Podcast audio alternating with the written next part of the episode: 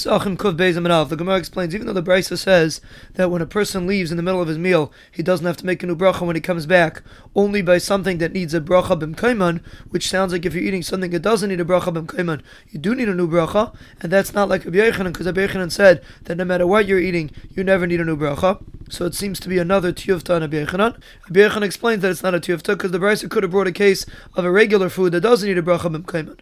But the only reason why the Brisa brought this case is to say the chiddush of Yehuda that even something that needs a bracha from kaiman, Rabbi Yehuda says you need a new bracha when you leave the place. The Imam makes people that were sitting and it became Shabbos. You bring a case of yain for them. They make kiddush and then they make birchas hamazon according to Yehuda. Rabbi Yaisi says they can continue eating till it gets dark. When they finish eating, they bring two cases, and the first case you make birchas hamazon, and the second you make kiddush. And the Gemara explains why you don't make both in one case, because you don't do mitzvahs chavilis chavilis. And even though the Brisa says if a person comes into his house Motzei Shabbos and he only has one case and he has to bench and he has to make Havdalah, he makes it all on one case, that's because he doesn't have another Eitzah. But if you have a different Eitzah, you don't make two Kedushas on one case.